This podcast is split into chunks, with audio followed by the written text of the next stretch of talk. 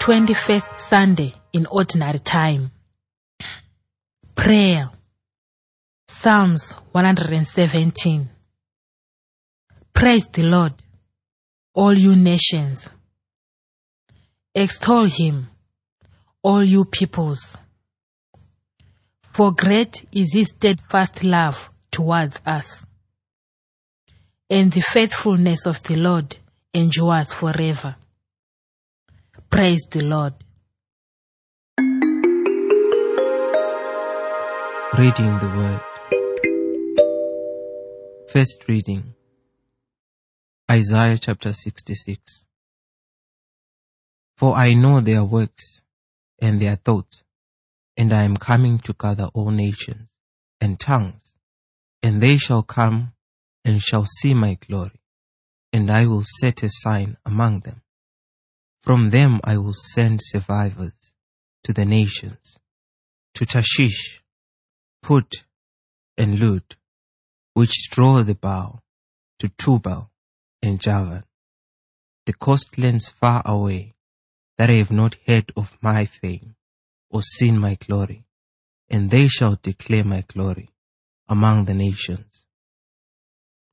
They shall bring all your kindred from all the nations as an offering to the Lord, on horses and in chariots, and in litters, and on mules, and on dromedaries, to my holy mountain, Jerusalem, says the Lord.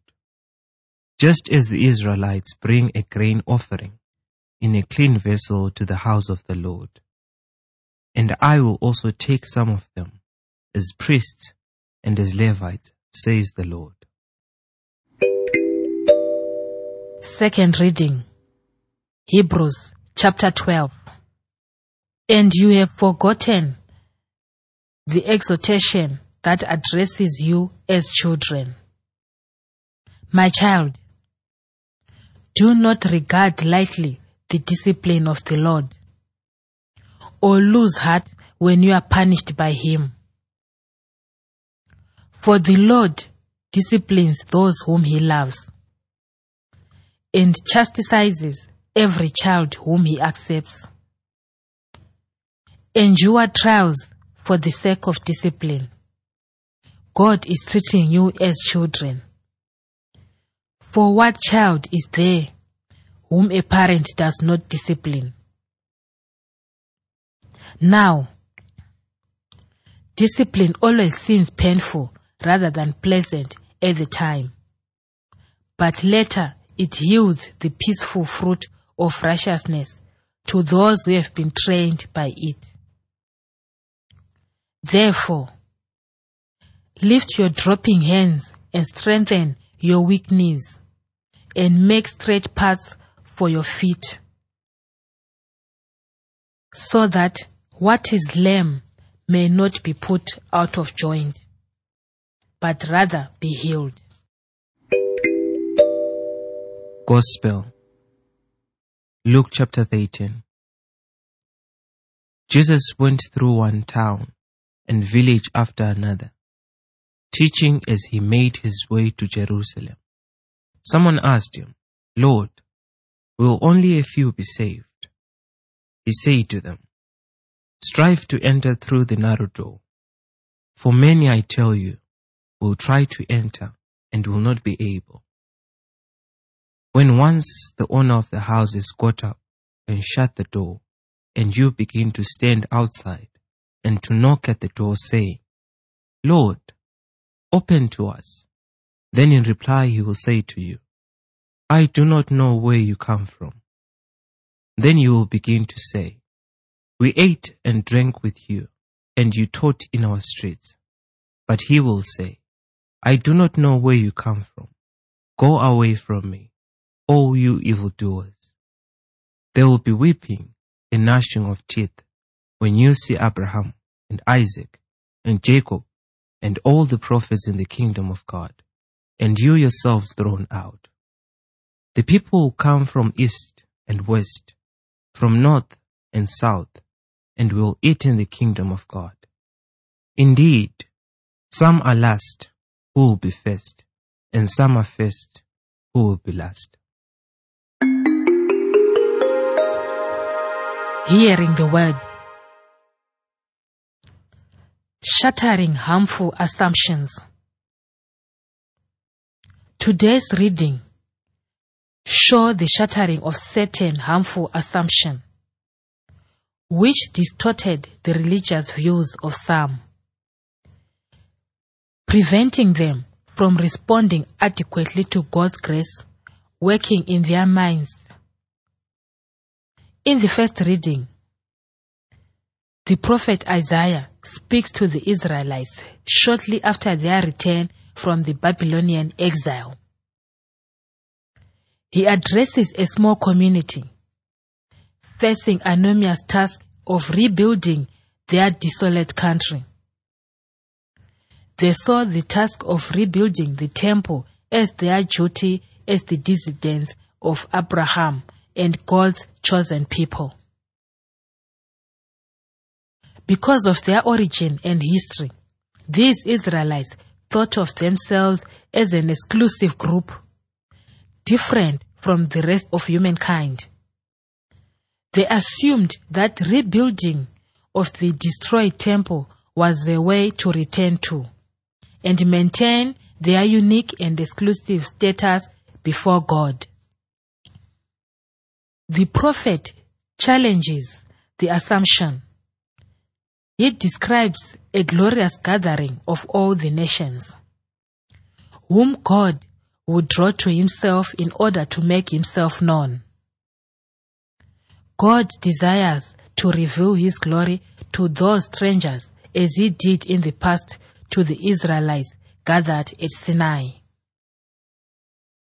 Moreover,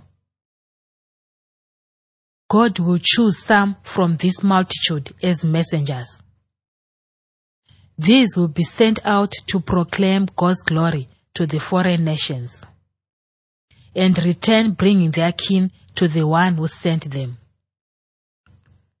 Those foreigners will come from all lands and social groups to worship God on his holy mountain, Zion.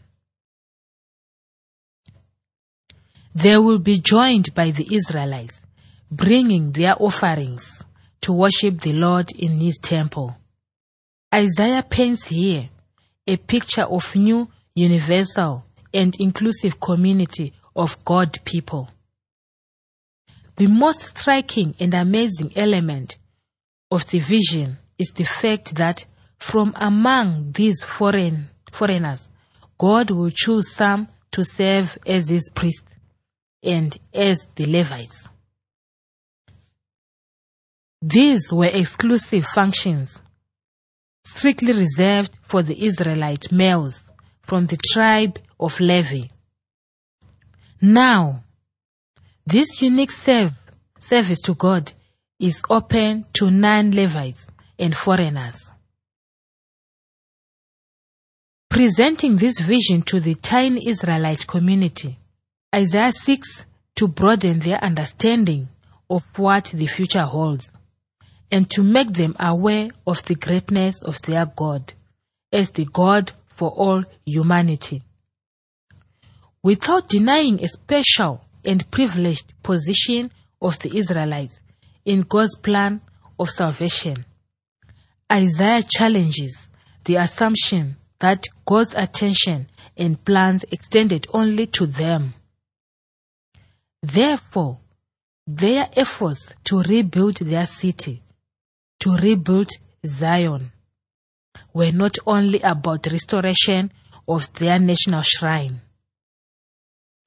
For Isaiah, this project had far greater implications. It signified God's intent to bring all humanity to Himself and untie them to Himself on the Mount Zion of the future.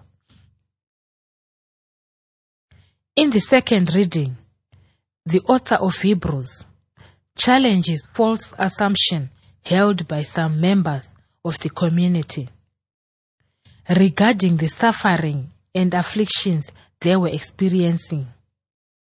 Some might have assumed that becoming Christians will lead to an untroubled existence, free from misfortune and adversity.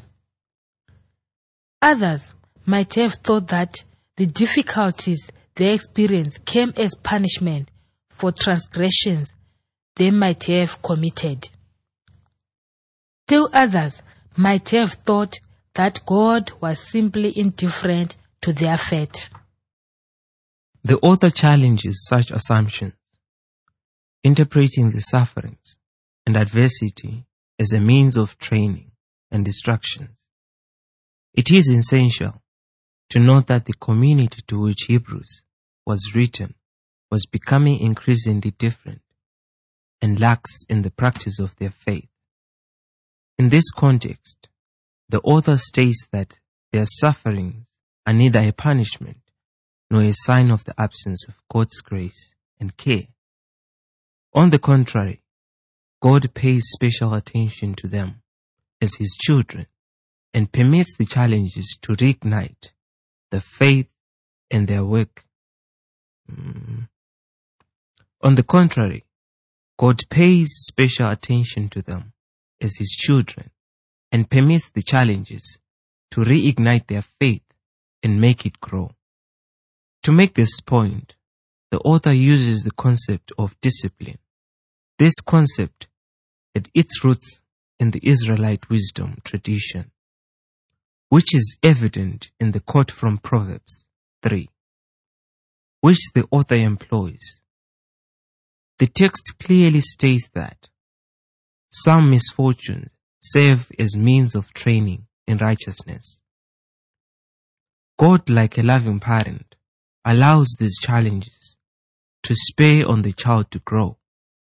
The author of Hebrews adds yet another way of looking at discipline. In the Greek world, discipline was related to the endurance and pain involved in the training of athletes and of soldiers preparing for competition and war respectively. The drooping hands and weak knees mentioned are images of the physical exhaustion which the athletes must overcome in order to progress. In the same manner, the Christians addressed in this letter are admonished to accept the challenges as God's way of ensuring progress in faith for his beloved children.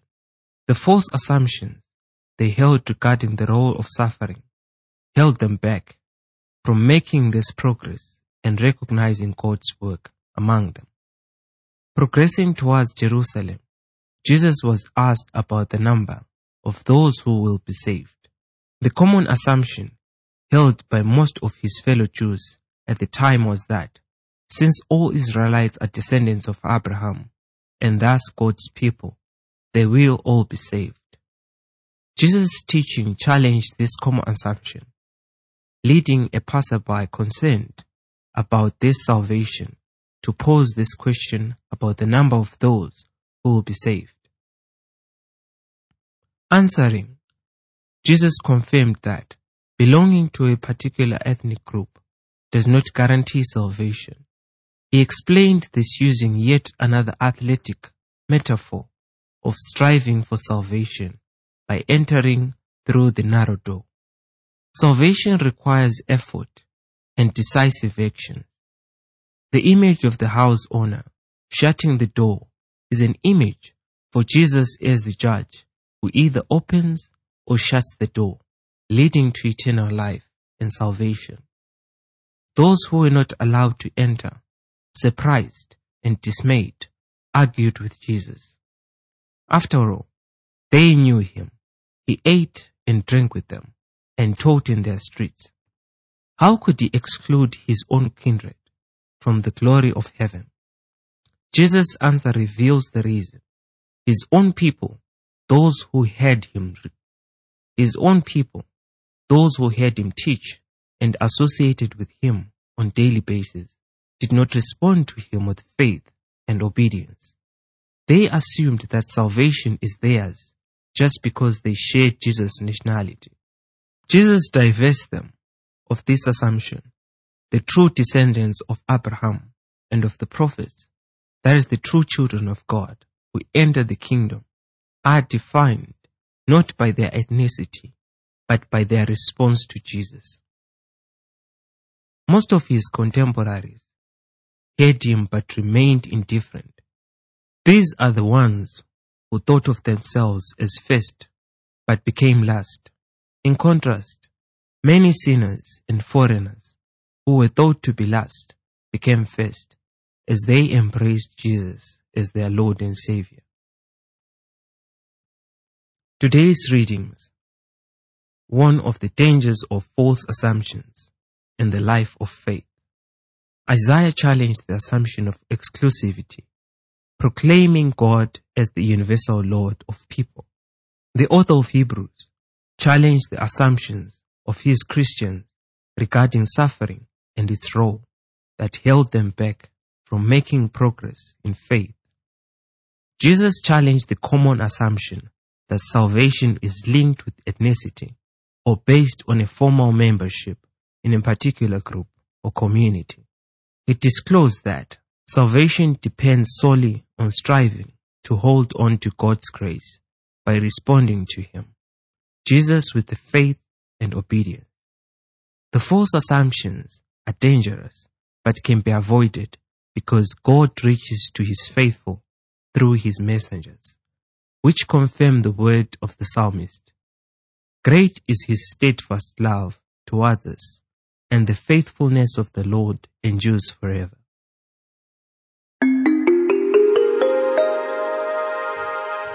Listening to the word of God. The warning about making false assumptions which today's liturgy presents sounds very relevant in our times. We all like to imagine things about ourselves and about how the world should be. These ideas are fed by the media industry, which creates fantasy worlds, which we gladly enter whenever we watch a movie or any other show. Based on these fictional worlds, we frequently make assumptions that suit our desires and purposes and take them as the truth. We also often imagine the future, and these fantasy scenarios run like movies before our eyes. Today's readings call for a check on those fantasies and assumptions upon which they are based.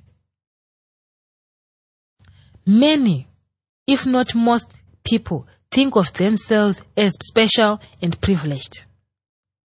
In truth, we are all such. Each of us is a unique creation of God with no duplicate in the entire world.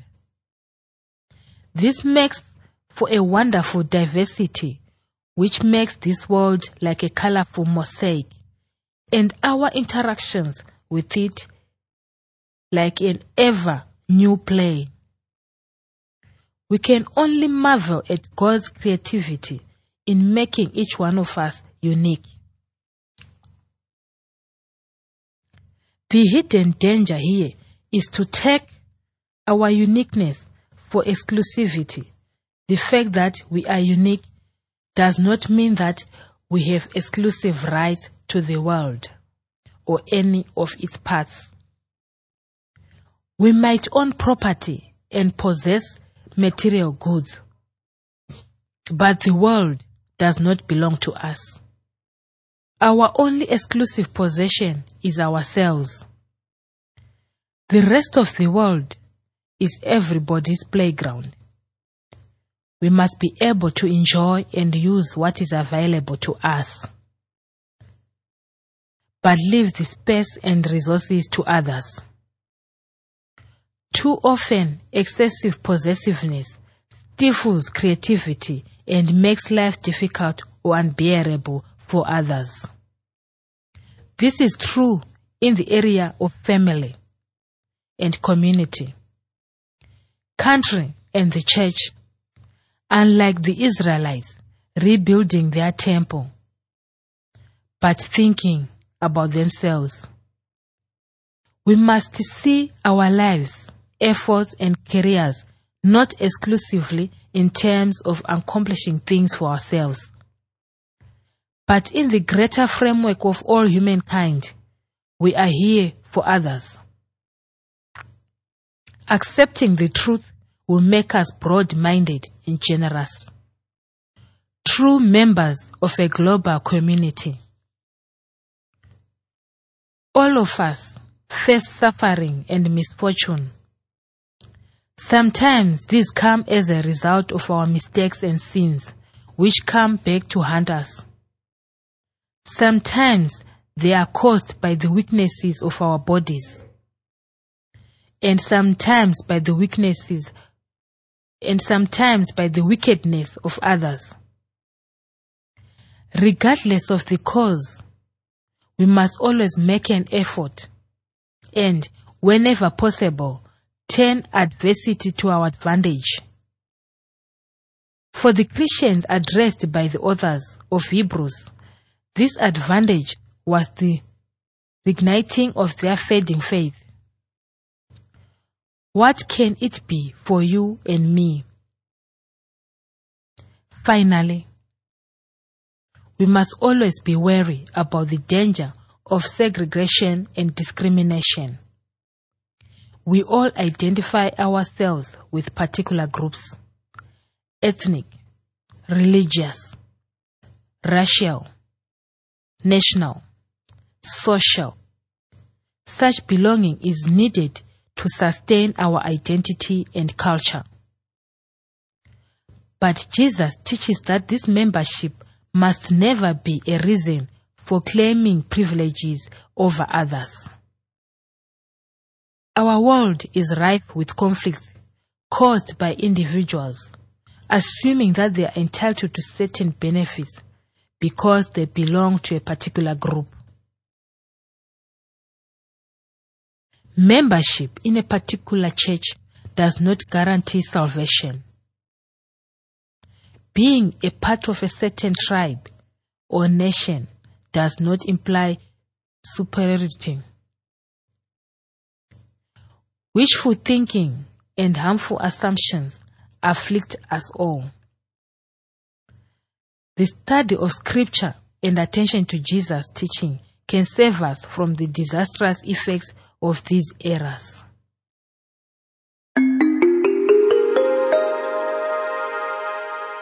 A lie has many variations. The truth is none.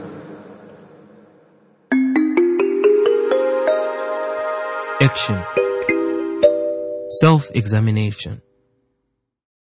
What are the assumptions upon which I base my life of faith?